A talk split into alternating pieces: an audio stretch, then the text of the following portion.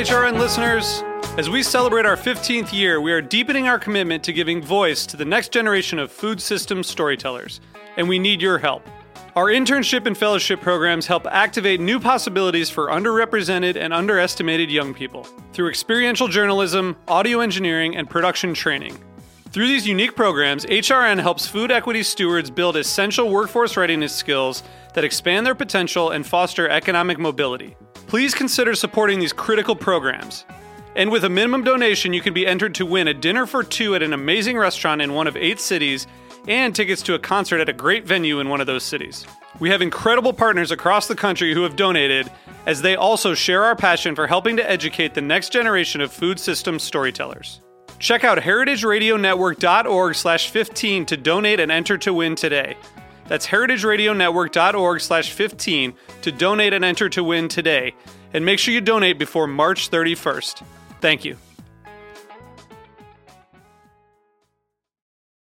Today's program was brought to you by Fairway Market, like no other market, a New York City institution that sells the best local, national, and international artisan foods for prices that can't be beat. For more information, visit fairwaymarket.com.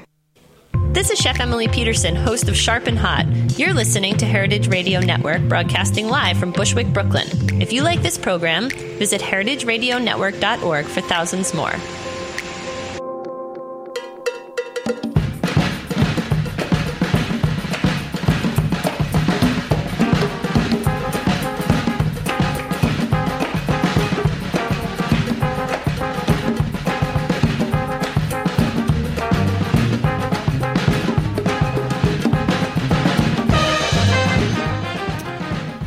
Welcome to All in the Industry on Heritage Radio Network.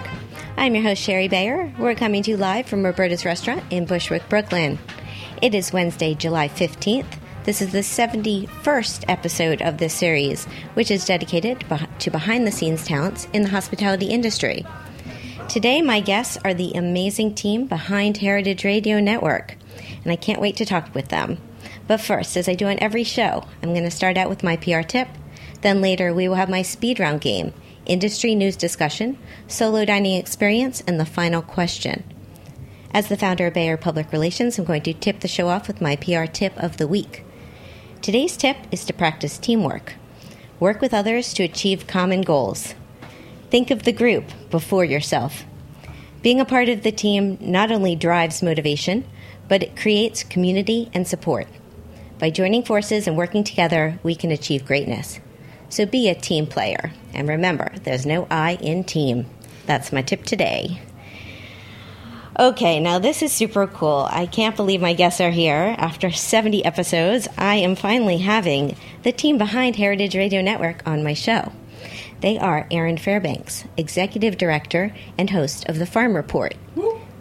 Jack, Jack Inslee, Executive Producer and host of Full Service Radio and my engineer every week. And Allison Hamlin, Deputy Director. Now, Heritage Radio Network is a nonprofit, member supported food radio station broadcasting over 30 live shows a week.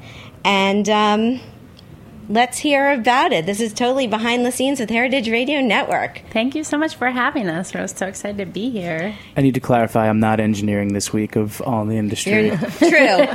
Uh, Thank you, Liz. Liz is Liz. Liz fills in, and she's fabulous. And but regularly you do, and you've you've listened to almost all of my shows. Almost all of them. so, and now that now this is the first time I'm letting you speak. well, thank you. No, I am Great like, to be here. Oh, well, it's great having you and Allison too. It's good to be here. Yeah. So I like to start out with people's backgrounds and find out how how you got here. And I think all of your backgrounds are very different. So, um, Jack, do you want to start out? Sure, I will give the the short version of this story. I'll try. Um, I always grew up producing music and recording. So from the time I was 13, I kind of built a home recording studio for myself, and I would record all the local artists in the neighborhood, mostly hip hop music, some other stuff. Um, after years of doing that, putting out albums kind of independently, I went to NYU for music technology. Which I suppose is not so far away from what I'm doing now here. Um, and then out of college, I was working on short film sound and post production sound. And one day, Patrick called my my good friend and roommate Nat uh, with this idea to start Heritage Radio Network, and Nat was working at WNYU, the radio station at NYU, which is how Patrick got connected to him. And um, yeah, I, I guess Patrick did his graduate studies at NYU, I believe. Um, so when it was time, when he was kind of bubbling with this idea, he thought, like, let's ask NYU for maybe some radio people that can come help make this thing real. And Nat immediately asked me, he's like, you know, do you want to help me with this project? It's going to be a food radio station. So early on, I kind of came on helping Nat in the initial build out phases, and the rest is history. Wow, so this is like 2009. That was 2009, yeah. So you're a part of the beginning. The, the first phase. And then Erin, you came in a little later. So tell me how you, what brought you to Heritage Radio Network? I um, started working with Patrick in 2005 when I first moved to New York City.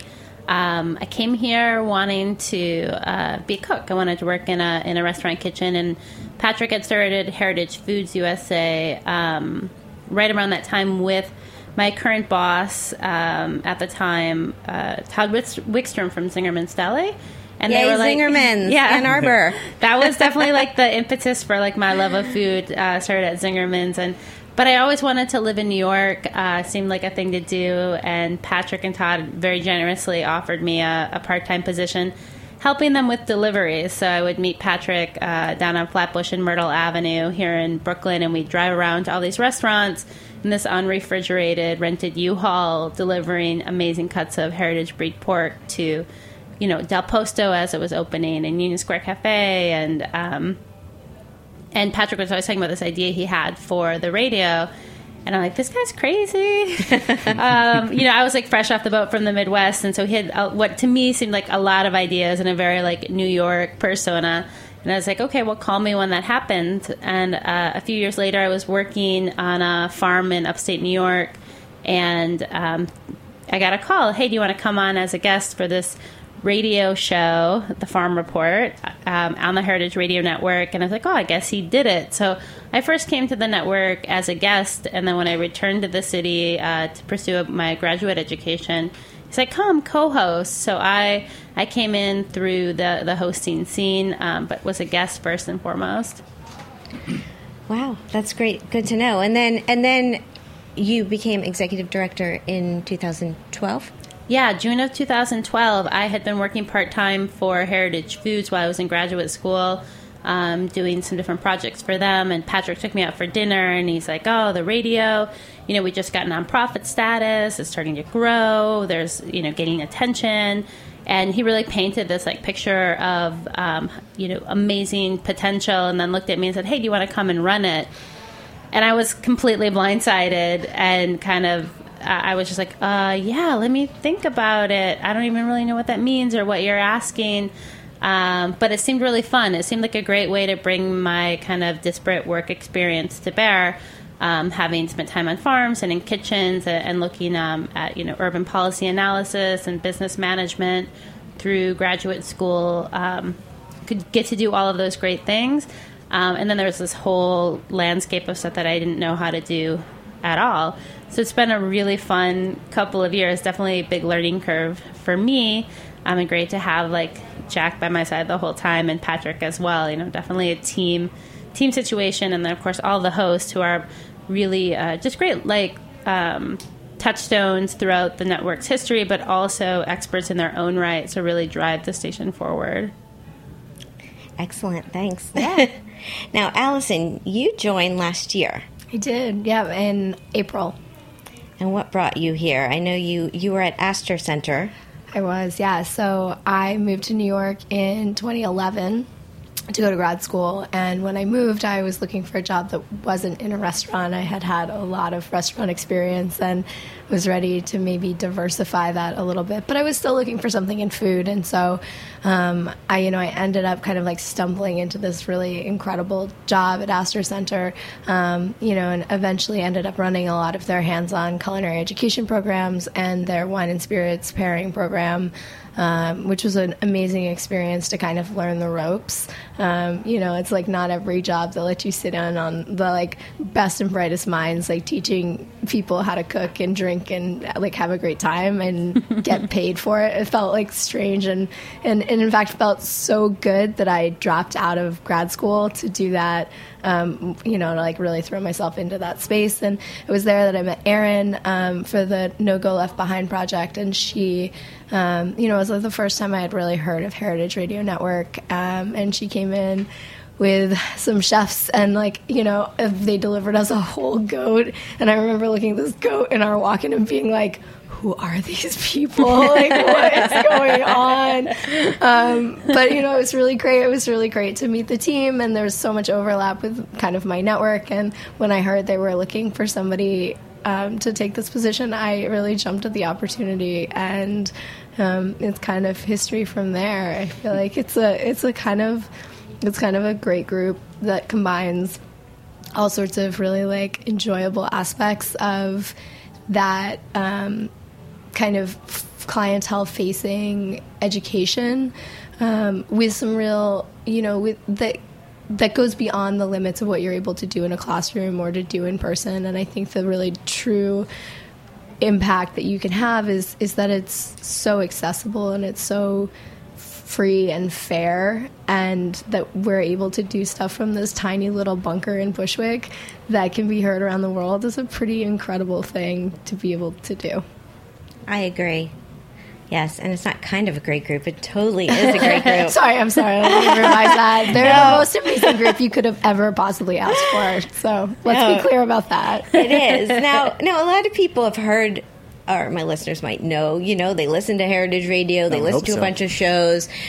But but people might not understand like how does this work? Like here we are in the back of Roberta's and there are 35 plus shows and what are your roles? Like how do you make this happen? That's a great question. It's funny. We actually had a meeting uh, about two months ago where we sat down and we had identified kind of, I think, six different areas where um, our work as a, as a team and as a network kind of laid out. And then we ranked ourselves, each of us, one to six. We're like, I spend the most time here, second most here. And then we all ranked each other because I thought it would be interesting to see kind of what we all thought. And it, it matched up pretty well. Um, I, I would say like I, I definitely o- oversee the the organization, so I have my hands a little bit in every pot, mm-hmm. and um, and and looking really at the the long term uh, vision and laying out short term strategy, um, and then really looking pretty heavily to these guys for a myriad of things in like daily operations, but um, also kind of thought leadership. Um, and I would say Jack I live in content. yeah. The, okay. The, the, creative, if you will. Yeah. and the voice. That's also true. Yeah. You have the best radio voice. I mean, thank you. I mean, mine is pretty, pretty darn it's pretty amazing. Damn but I've, no. I've had a lot of practice over the years here. Actually, my first job, I forgot to say, when I was 14 was uh, at an AM radio station. It was called Student Radio 1440 AM. Um, and I was I was like the host that would give away bowling tickets on AM radio to like nobody, you know. Um, so that's where it began. That's where my mic Just practice some, some promo ideas for later. I think too. Jack really uh, is being a little modest. He also heads up like our entire music program. So that's also one of the things that listeners will notice when they tune in. They're not hearing kind of Beatles and Rolling Stones covers. Yes. Yes. For, for two reasons: a, we can't afford that, and b, it's more fun to spotlight the independent and the local, and kind of like build a community of musicians around this. Um, you know, one of the big things we want to do here is, um, you know, reach everybody in their own communities because everybody eats. So foodies obviously are aware of us; they know about a lot of the things we talk about, but we want to expand into other communities, and uh, I think that's been a really nice kind of um, harmonious partnership here with the musicians we bring into the studio and we feature them on the food shows. They can learn something about food. Food people can learn about new musicians. Yeah, well, I was listening to your show, and it's full service radio, and it's a large part music, and then uh, also a food interview. Um, yes. I actually just caught the one with Ducky. Oh, okay. that was the last one I listened to. All right. Um, That's a good one. Yeah, it was good. I really, I really enjoyed it, um, and it's nice that you you do. Uh, all of our programs here are so different, and it's your, that your, your show is very different than mine, but yet it still ties under the same umbrella of entertainment and food radio and education. And, Oh yeah, They, they don't get out of here without being asked at least three, four questions on food, and you can always tell who's listened to full service radio and who hasn't. Because if they're totally surprised by the food questions, I'm like, oh, you said you listened to this show before. But you didn't. I You think didn't. that's the thing. Food is like basically this like secret weapon to talk about everything from race and gender politics to world history to environmental activism to pop culture. Um, you know, there. I think we get obviously a little geekier here than maybe most people, but we really I feel like the station kind of looks at the world through the lens of food, and it, it lends itself like very well to exploring all different kinds of topics. Yes, absolutely. And Allison, what would you what on that on that list of the six things how you defined it? Um, what was the top of yours? Uh, so I basically run all of our communication. So if you've ever gotten an email from us, chances are good I wrote it. Um, the one of the interesting and kind of fun things about being on such a small team is that you have your hands in a lot of different pots. So um, I'm also our designer, which is interesting because if you asked me 10 years ago what I thought I would be doing, um, design was so far from that list. Like I don't think I had even conceived of it. Um, so so those are kind of those are my major thrusts but i also run our fundraising arm and um These so are all major things. yeah yeah i mean if you think like if you think about a traditional career and you're like i'm going to focus on this thing um, you would be totally ill prepared to do any of our jobs but i think being a generalist I read uh, so I'm a big Harvard Business Review reader because I'm a huge nerd, um, and one of their articles like explains that you you know like the the modern day worker is now a T-shaped enterprise, so you want to be a generalist on many things on the surface and then a specialist in one field. So I consider myself kind of like a business and nonprofit generalist with a very specific um, cross beam of food knowledge. So that's me as a T. Well put. Yeah, like it. I would say too, it's like nice that um, we. I think there's a lot of like complementary skill sets. So if like you could make a yin yang into like a three part machine somehow, It's a peace sign. A yeah, it's a peace sign. Yeah, like Yeah. um, I do feel like that's something that like helps us function really well. Is we come from different parts of the country, from different backgrounds. Um, we have different kind of interests outside of the radio and the food world, um, but then really like different specific kind of skill sets. So I feel like I'm constantly so grateful that Allison really likes to do a lot of things that I don't really like to do. And Jack likes to do a lot of things that aren't my favorite to do a- and vice versa. So I think there's like a real um, kind of exchange of resources happening that lets us you know as three people uh, probably accomplish more than than obviously we could individually but I feel like it magnifies our ability to have an impact and run a really like tight tight ship. And then, of course, there's like Liz in the studio, and then Jeet and our uh, intern team. So there's a lot of people who are are making things operate in, in a lot of different ways. Um, and then, of course, all of our amazing hosts. Yeah. Mm-hmm. I think we're too very blessed with a, a really diverse network. So not only is it a host, but I feel like we have such a great crew of people who just like us and mm. generally are willing to offer us advice on so many things that I I'm I mean, despite all of our like pooled talent, you know, it's always nice to have someone be like, "Hey, I'm going to help you write some headlines and like show you how to do that," or like, "Let's get the word out about your Kickstarter," or you know, Or and PR advice with Sh- I know, we have definitely looked right. to you for. we really do. So thank Well, you, thank you for for being there. Oh, my pleasure. I mean, I I love being a part of this network and this team and having a show. And I didn't ever expect to be a radio host. I didn't expect to be a publicist. But the fact that I can help out, or you know, it's it's my pleasure. It's it is teamwork, right? Yeah, and the last thing I want to throw in here uh, with the strength of the team and kind of the way we do things here, I think what sets us apart is we, we do stuff. You know, I think a lot of people really it's that That's si- pro- it's that's a that professional simple. term. So many people, I, I feel like, especially in this world of emerging media, will have meetings and they'll workshop and they'll think like, well, what's the perfect uh, video or like how can we edit it? We go with stuff and we learn from there. And I think that's been the ethos of the station from the beginning when Patrick had this bold idea. And it wasn't like, let's have a year's worth of meetings. It's like, no, let's get the website up. Let's record, press record right now. And then let's see where we grow from there. Yeah, Equal parts scary and inspiring. Yeah. Yeah, it's like Great. the true mantra of the like the perfect is the enemy of the good, and Uh-huh. that just does not fly here, which is sometimes terrifying, but Oh, yeah. Mm-hmm. often really thrilling and energizing. I think to our work. Terrific. We're going to take a little break here. We're going to come back talk more with the Heritage Radio Network team. So stay with us. This is All in the Industry on Heritage Radio Network.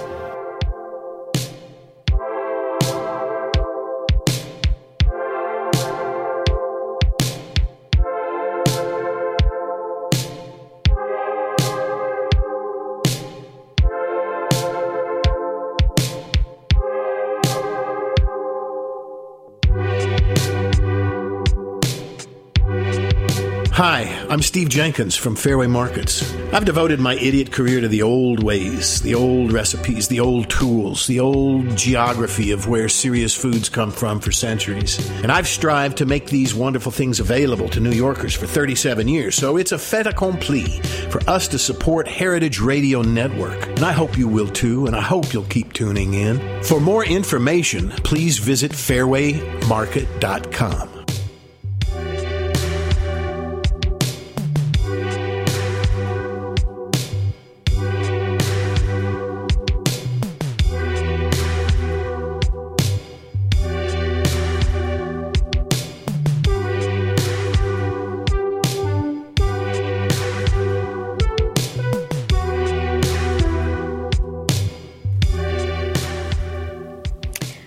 Welcome back to to All in the Industry on Heritage Radio Network. I'm Shari Bayer. My guests today are Heritage Radio Network's Executive Director Erin Fairbanks, Executive Producer Jack Inslee, and Deputy Deputy Director Allison Hamlin, who might have a little bit of a raspy voice today. We were just talking about it on the break. Well, yeah, no, I, I we were just saying it's like you guys probably because you can't see me think I'm some kind of like chain smoking like. Um, no, I, I just I woke up with this and I don't know what it is, but I also feel like I might be going through like like this must be like going through puberty Right. for for dudes i don't know i, I never had that experience but i have to say from, from like six hours of it i'm sick of it and i'm so sorry jack that this was like possibly a phase in your life it's fun. No, I always had this voice. Since I you was woke up like this That's right. All right, that's cool I always, I do think the raspy, sexy voice. It's cool. It's, on my show. It's great. Hey, quick shout out to the music we heard on that break. That is Rectech, um, who is Nat, who is the first person who Oh. came in and, and built out the, the studio, well, the, the technical, you know, musical uh, the studio equipment. He's the brains behind all that. So, Wonderful. yes. Let's talk about the programming here on Heritage Radio a little bit because how do you go about selecting the hosts and the different lineup and it's it's a diverse list and some people have been with the network since the beginning and some are new. So, yeah, well, I think Jack can really speak to the beginning.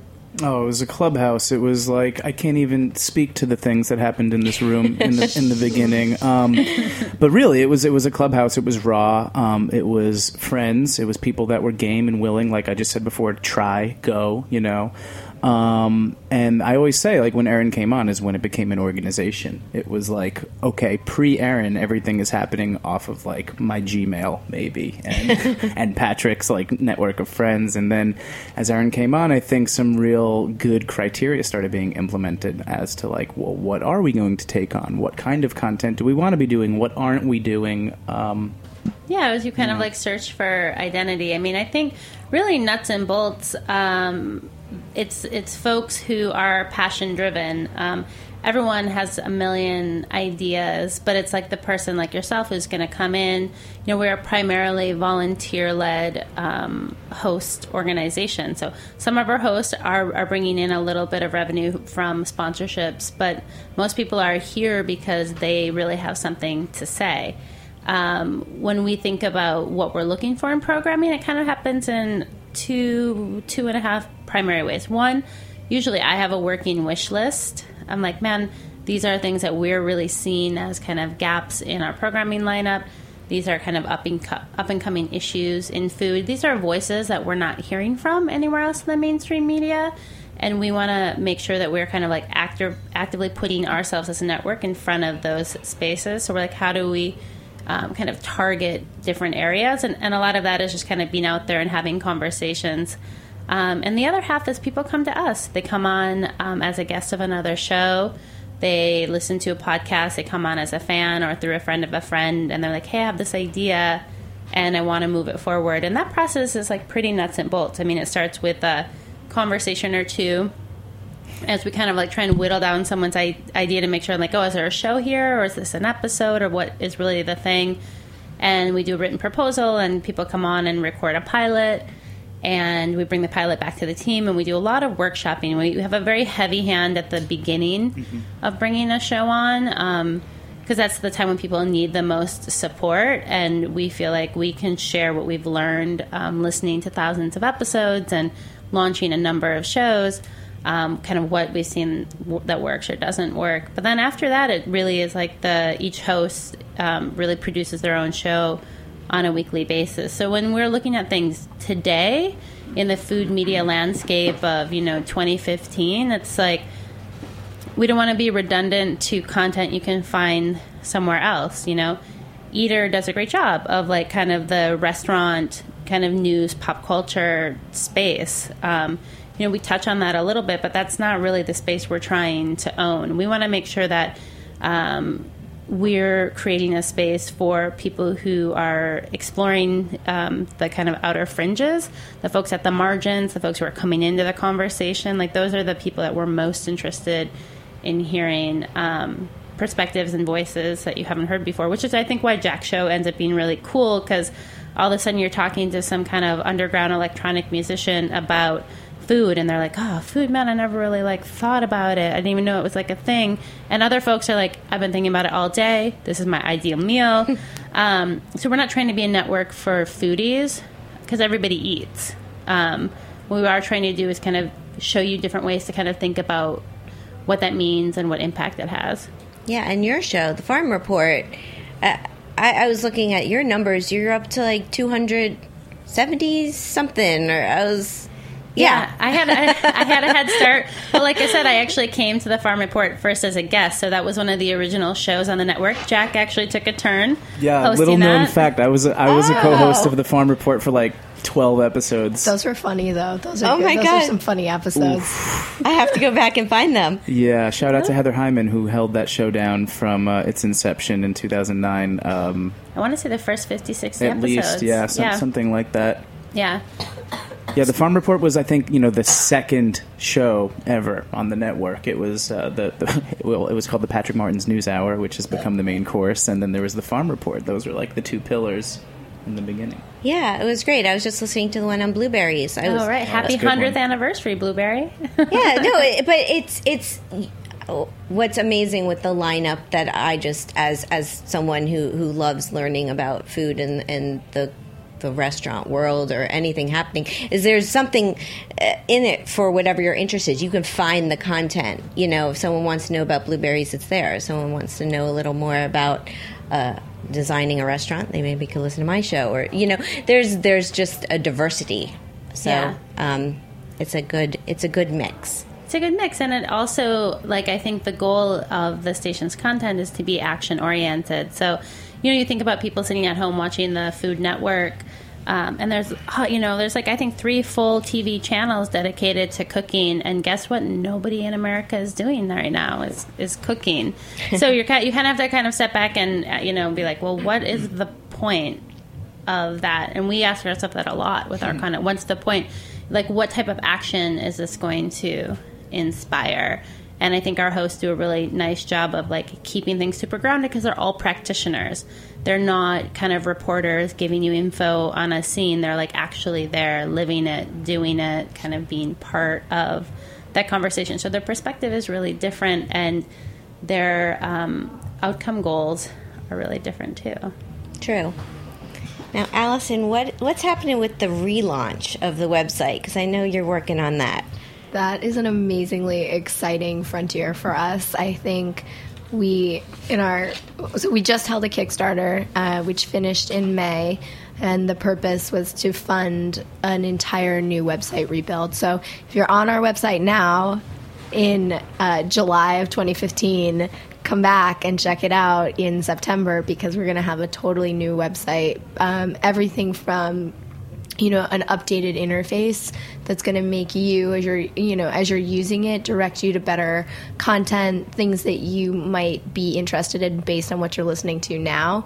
Um, everything from that to um, we're really excited to be launching some kind of blog type features that will accompany radio in a way that we were really inspired to see it on the serial website so, if you're a big fan and you want to see more, perhaps a, a, website for a restaurant that you, Shari Bayer, are consulting on, um, you know, there's now a space for you to explore that a little more on our site, which I think will really amp up that experience for you as a user. Um, you know, and we are really, really fortunate to be working with the team at CMYK, which is a boutique design agency in Gowanus, and they have been nothing but supportive to us in the process. I think, um, you know, between the three of us, we have a lot of ideas, and um, kind of funneling them into a, like a tangible product has been a, a pretty interesting ride, I would say. Um, but we're getting close to the point where we're ready to unveil it. And yeah, I think just big focus on user experience. Like we want you hit you to hit the site as a as a listener, as a user, and very quickly to find exactly what you're looking for. Assuming you know what you're looking for, and if you don't know what you're looking for, we want to kind of like bring you in and give you like a nice warm hand holding guide towards the content that's going to be most relevant to you. So it's a really the idea is to be a space for discovery um, and exploration, but also a really functional tool to get to what you need fast and, and easy and in a really clear way. Jack's putting together some really good audio stuff. Yes many surprises to come on the website. I think one of the major things is um, in thinking about how we're promoting some of these shows on social media. Uh, a lot of people spend most of their time on a feed, myself included. Somebody just asked me, like, what website do you go to every day? And I'm like, it's just the social media, really. And I get all my news from there. So when you're on a social media feed, it's kind of hard to click something and listen if it's a one hour show. You don't have that hour. You have maybe a minute. You know this. We were just talking about short mm-hmm. reads versus long yeah, reads. Yeah, I'm into so the shorter ones. The idea here is when, when we launch and moving forward, we want to be. Um, promoting a lot more of these one minute teaser clips that will give you a nice chunk of information, something you could like repeat at a dinner party, a good fact to learn, and hopefully leave you hungry for more.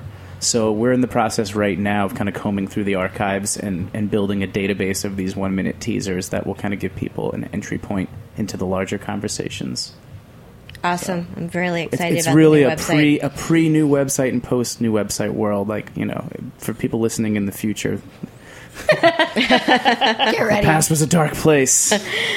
okay, before we take a break, let me ask you guys the question I have from my guest last week. Uh, I had on Open Tables Leela Srinivasan, she's the Vice President of Marketing at OpenTable, and Olivia Terenzio, the Content Marketing Manager at OpenTable.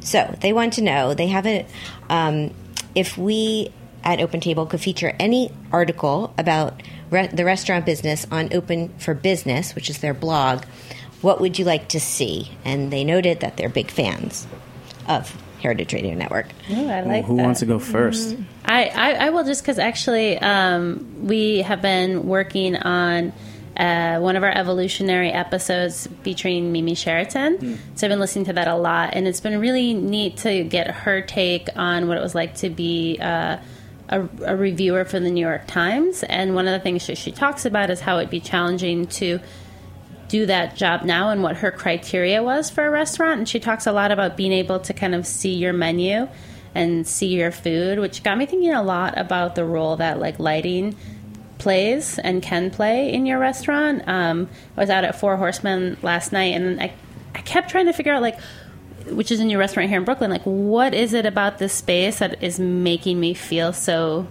good and like so warm? And I think the design aesthetic there is like so interesting. But I would love for someone to talk a little bit about light because it has this design and this vibe, but it also has a really practical function. And it's one of those kind of details that like you know it feels better, but you're not exactly sure like why. We just did a clip on this with a restaurant designer whose name is escaping me unfortunately, but he made a great point. He said, "If you dim the lights in a room, people start whispering." And it's like interesting. Come a if little nothing closer. right, and and you do really control somebody's experience based on the lighting. It's it's yeah. a good point. Great.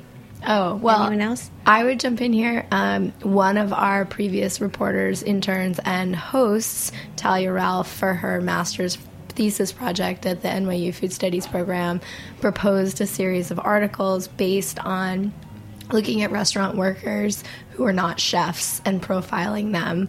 And I oh, think Oh, that's that's, a really interesting space that I have not seen much work in the editorial kind of calendar of a lot of these business oriented blogs. So not only like thinking about people you know who are mm-hmm. leading kitchens but thinking about the staff on the floor thinking about the business end of things thinking about people in the middle who are not necessarily represented or glorified and thinking about the work that they do and how important that is um, and the lessons we can learn from them because ultimately you know, those people may move up into a leadership position, but they may also be the reason your dining experience is incredible. It's not just the person who, you know, whose name is on the front of that restaurant that is gonna is gonna turn your day from being, you know, fine to amazing and overwhelmingly good. So I'd like to see more of their stories in in OpenTable. Which is super close to what my answer was going to be, like dovetailing there with wages. Um, I think I'd like to see more writing on that, on uh, some of these workers who end up being off the books and working overtime, and, and, and all of the considerations that go into that on both sides of those arguments. I think it's a conversation that I'm starting to see more of and would like to see continue. And the Great. tipping versus non tipping question that Ah, you so well- often ask. Well, that's coming up. That's a good segue. We're going to take one uh, break here, come back, and we are going to play my speed round game and talk some industry news. So stay with us. This is All in the Industry on Heritage Radio Network.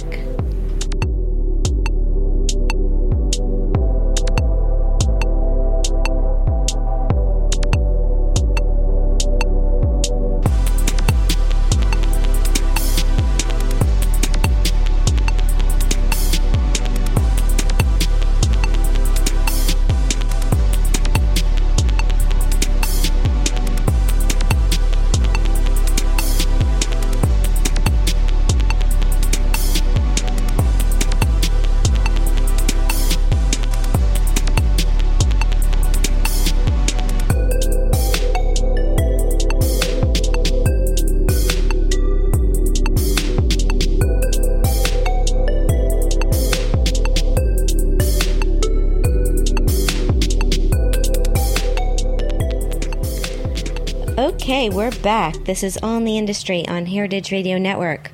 I'm Shari Bayer. My guests are Heritage Radio Network's Erin Fairbanks, Jack Inslee, and Allison Hamlin. And it's time for my speed round game. So excited. I'm excited too. Okay, so how this goes, I name two things, you pick your preference. There's no right or wrong, so here we go. Eat in or eat out? In. Jack is just How many episodes and I'm struggling. struggling I, so I hard. know, Jack. Eat come out, on, eat you've out, heard eat this out. Every Let's be week real. Let's a be year real. and a half. Eat out, eat out, eat out. Um, if I'm alone, eat. Oh, you know what? Eat in. Eat in. Okay. I'm gonna do it. I'm say it. You guys are missing out. Wine, beer, cocktail, or mocktail? Cocktail. Cocktail. Cocktail. Yay, cocktails. Okay. Tasting menu or a la carte? Tasting menu. A la carte. A la carte. Small plates or large plates? Small plates. Large plates. Big family style platters. Small plates. I can never decide. I want them all. Yeah.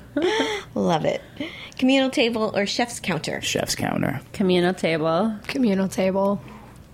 All right, here it is. Tipping or all inclusive charge? I, this is I've flip flopped so many times on this. Um, but in a perfect world, it's all inclusive charge and everybody's happy. And yeah, that's my answer. I mean, having worked in the industry a bunch, I feel like it's tipping on top of the all inclusive. Right, right, right. right. It's, it's both. It is. Okay. Yeah, no, I, I would agree with that. I would. I, I like all inclusive, but I would also like the option to leave them more money Yeah. if I could. Well, no one will ever turn it down. well, you never know. Okay, here are a few special ones. Yes. Listening live or downloading podcasts? I download. I download. Yeah, I, but listening live holds a very special place in my heart. I, I, I do love the um, the ability to just hear it as it happens and send a tweet if I want and chime in, call in. Right, So I'm gonna yeah, go with listen for live. sure. Okay. Zingermans or Katz's? What the Zingerman? Come on. Zingerman's after having edited Ari and Ari's life story. Um, amazing, and I've never even eaten there, but I can say Zingerman's. Okay. Oh wow, I'm. I don't think I've, I don't think I've ever been to cat. That's that's so horrible, and I definitely haven't been to Okay. So I'm not even sure I'm qualified to answer this question. Okay. We skip that one Hold, for you. hold. Life goals. I know, right? Oh. A, a couple more. This one's mostly for Jack. Coachella or Bonnaroo? Bonnaroo. Oh. Yeah. Uh, with with all due respect to the folks at Coachella who do a really great job, I think Bonnaroo, the experience of that festival is unparalleled in the U.S. Um, mostly because all these other festivals are in large cities where people can commute. If you're in L.A. or Palm Springs, you're like, I'll pop into Coachella, see what's happening, but I'm going to go to an after party somewhere else. Bonnaroo is in the middle of Tennessee. There is nothing else to do. You're there. So once you're there, you're there, and I think it just creates a completely different atmosphere. Okay. Sold. Done. Two more. Cheese plate or dessert? Cheese plate. Cheese plate, that's not a question. A dessert for me. Oh, check it out, Manhattan or Brooklyn? What? Brooklyn. Brooklyn. Jack's like my my zip my telephone code is two one two, It so I gotta represent Manhattan. I, I have to say Manhattan. What? I, I do. I really do. Just based on the What? based on the I don't history even know and you right now. the variety, the history. th- yeah, Yeah, for the same reason Brooklyn. Um, what? yeah. I know. Who am I? Right? Who am I? Jack, wow. I, Shout I out to thought- Two Boots. You got through it. I heard that.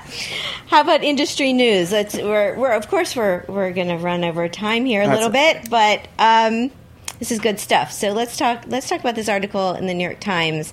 New York City requires restaurants to freeze raw fish before serving. This is by Noah Remnick. So this has been big news this week. How there's new regulations being passed by the New York City Department of Health and Mental Hygiene, saying that fish served raw, undercooked, or marinated raw in dishes like ceviche must be first froze, frozen, and this is going to take effect in August. Um, I don't know. Some some media people reached out to me this week too that they're following up and they're going to be writing about it. So what what's your what's your take on this? I mean, I feel like when I read this, I was like, oh my God, this is going to be huge. And how are they going to regulate it and keep track of it? And I feel like it really sparked this like moment for me where, you know, you're reflecting on how much there is to like learn in food and know about food. Because I, of course, went directly to Akiko, who hosts an amazing show called Japan Eats, because I'm like, who knows more about raw fish than the Japanese? And who knows more about like the Japanese? Than Akiko, who covers it for our network and has covered it in print and press forever. And she's like, honestly, great. like this is not a big deal. The main sushi places have already been doing it. Fish is traditionally uh, frozen at sea. If there was, she's like, amongst the sushi chefs that I'm in contact with, which is like all the big names, everyone you'd want to hear from, they were more upset when the health department said you had to wear gloves while preparing sushi. That was a bigger impact. And that was a big learning for me. And then I started really thinking about like how fish has to travel and, and where if you have these like large trollers like going way out to sea and they're out there for weeks at a time of course the fish is frozen and it was kind of a belated glimpse of the obvious and the like the production change so i think the most surprising thing for me was that people who i feel like are going to be most impacted were like oh yeah we already kind of do this guys totally. Yeah, there was there was a follow up article I saw on Grub Street, and it did it did quote some of the top sushi chefs t- saying that they're already doing it, which also like the whole thing kind of surprised me. I wasn't really familiar with, I guess, this process. Well, also you're thinking about what the point is, right? And the point of freezing it is to kill parasites, which you know parasites won't- won't you know live in fish if you heat it, but they will um, live it if it's completely uncooked. And the freezing, interesting, like it will like take care of the parasites, but it doesn't take care of any other pot- potential contamination around bacteria or infection. So freezing it doesn't mean that it is like safe across the board. It means it's dealing with like one specific threat to the fish. Yeah, I feel like this is very much like the raw milk cheese debacle mm. in many ways, where I think for some people it is like it, it initially is very much like um, like a gut response when you see it because you feel like it will imperil some you know production and producers. And I think you know ultimately it it might in you know for some suppliers and sourcers who rely on selling fish fresh to these people.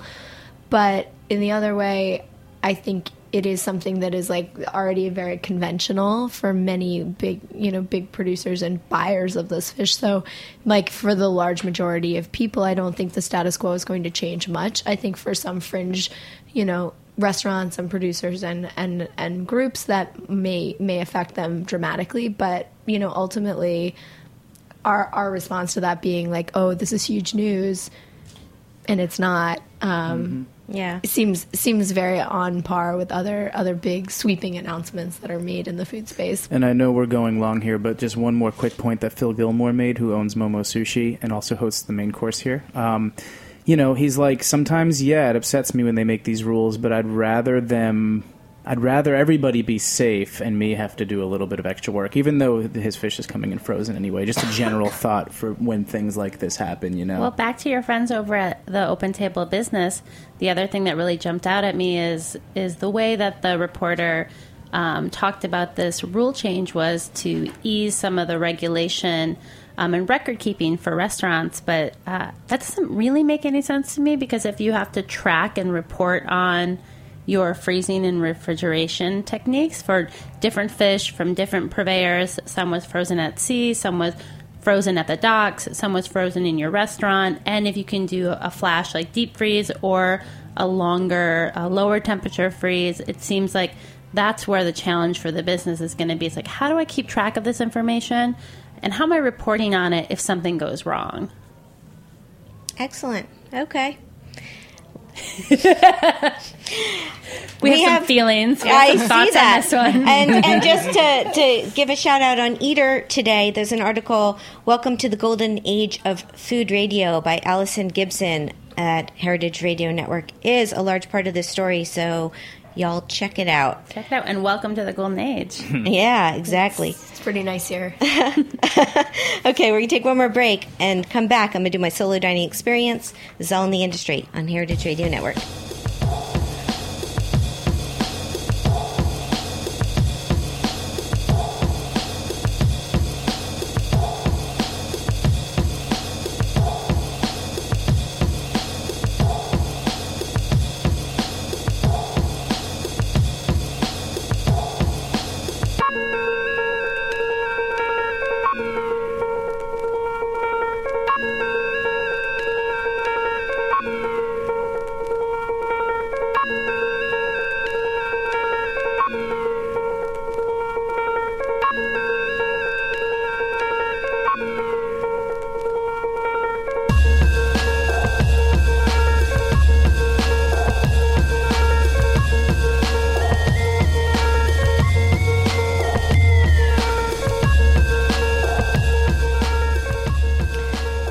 Back to All in the Industry on Heritage Radio Network.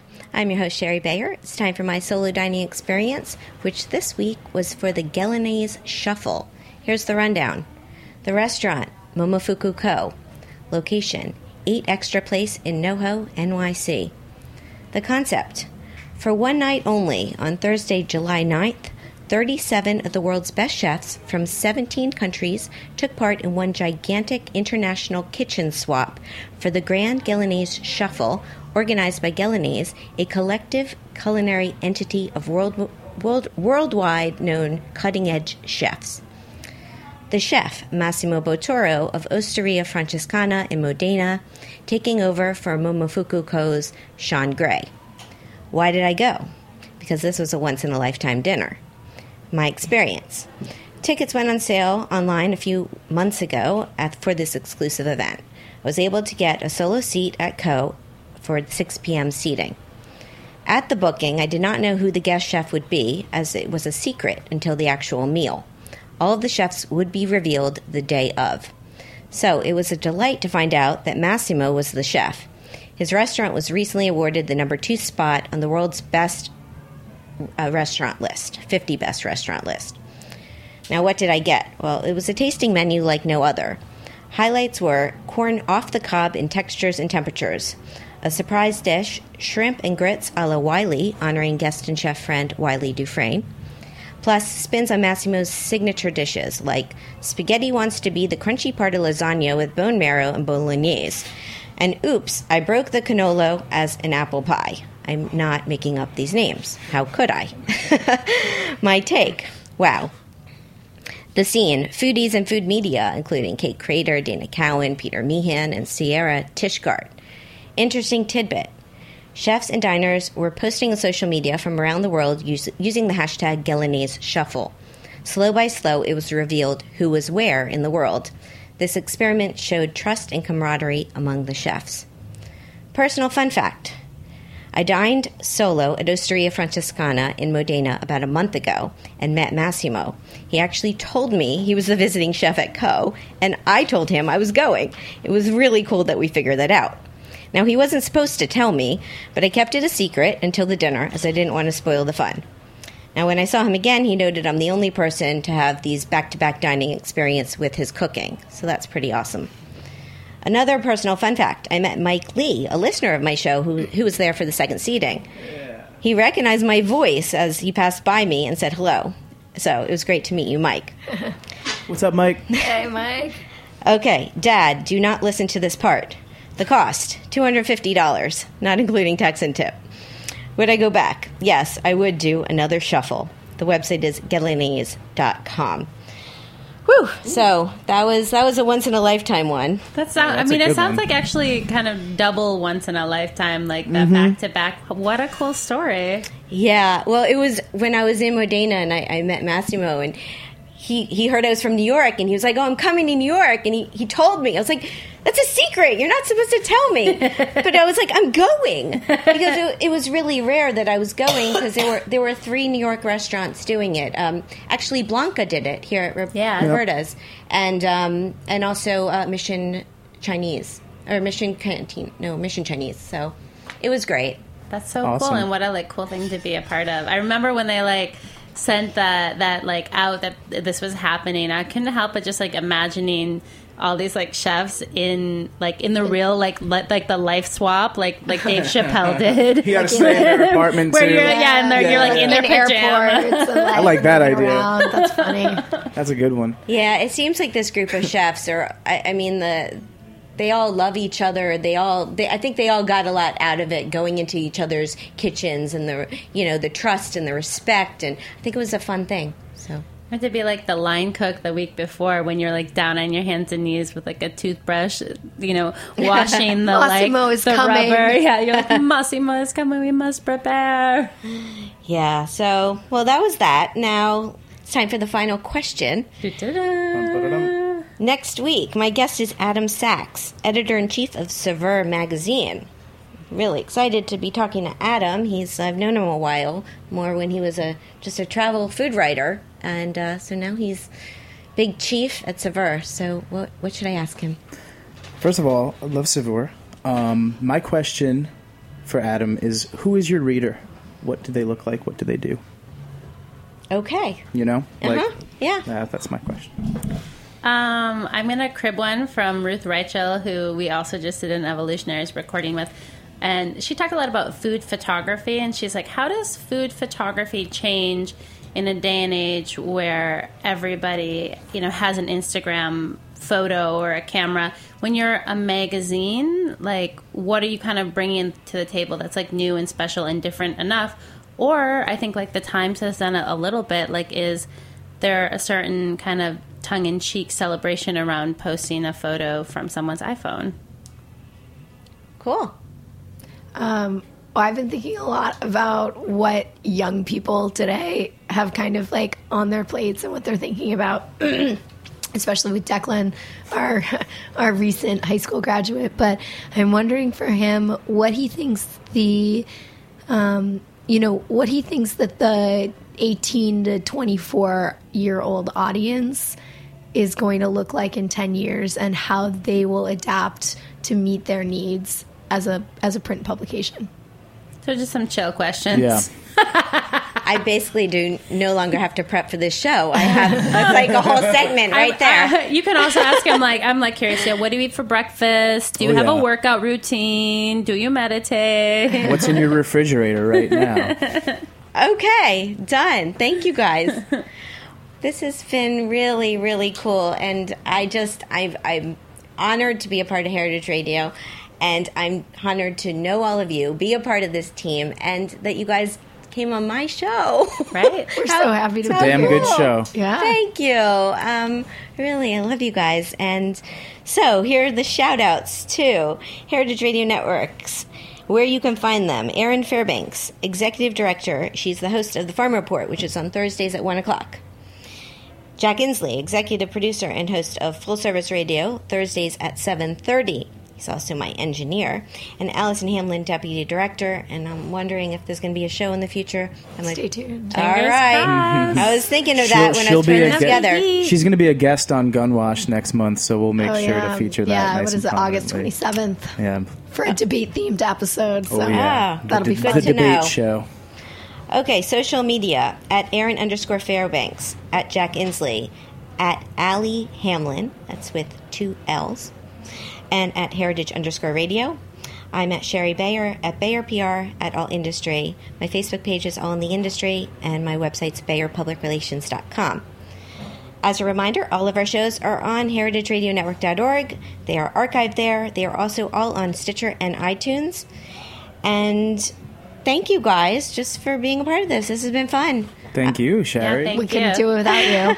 Can I make a shout out? Yeah. To to Shari's parents who came and visited and listen every week. And anytime like the live stream is down or if it's two minutes late or something's not working, they let us know immediately. Incredibly supportive. They were great when we met them here. So out to Shari's parents. oh, Jack. you just now you made their day. You made their year. Cheers to Shari's parents. Yeah. Yeah, Thanks, yeah. Mom and Dad, my number one fans. So I'm Shari Bayer. You've been listening to All in the Industry on Heritage Radio Network. I'll be back next Wednesday at 4 o'clock with another live show. Hope you'll tune in then. Bye. Thanks, Liz.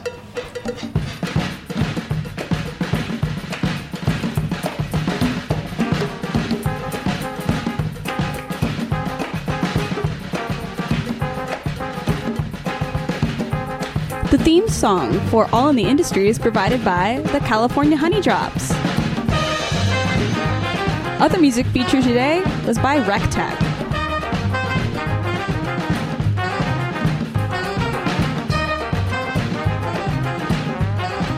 Thanks for listening to this program on heritageradionetwork.org. You can find all of our archived programs on our website or as podcasts in the iTunes Store by searching Heritage Radio Network. You can like us on Facebook and follow us on Twitter at heritage underscore radio. You can email us with questions anytime at info at heritageradionetwork.org. Heritage Radio Network is a 501c3 nonprofit. To donate and become a member, visit our website today. Thanks for listening.